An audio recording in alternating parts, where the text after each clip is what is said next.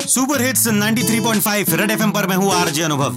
भाई, petrol diesel के rate की बात करें तो पिछले 42 दिनों में 24 बार इजाफा हो चुका है। अब एक आम आदमी को ये समझ नहीं आ रहा कि भाई वो कोविड से बचे या इस बढ़ती महँगाई से। तो ऐसे में पेट्रोल डीजल के रेट को निहारता हुआ एक आम आदमी क्या सोच रहा है? आइए आपको सुना दें।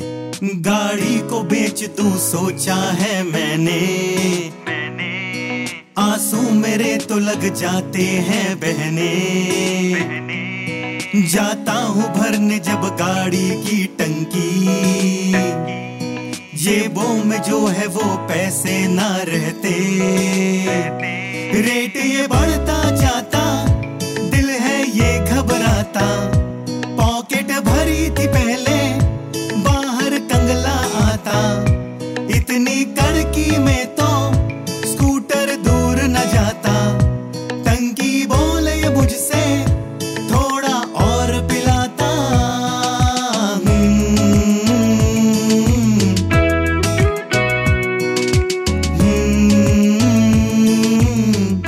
ऐसे ही चलता रहा तो वो दिन दूर नहीं है। जब आपको गाड़ी के लोन के अलावा पेट्रोल डीजल के लोन भी दिए जाएँगे।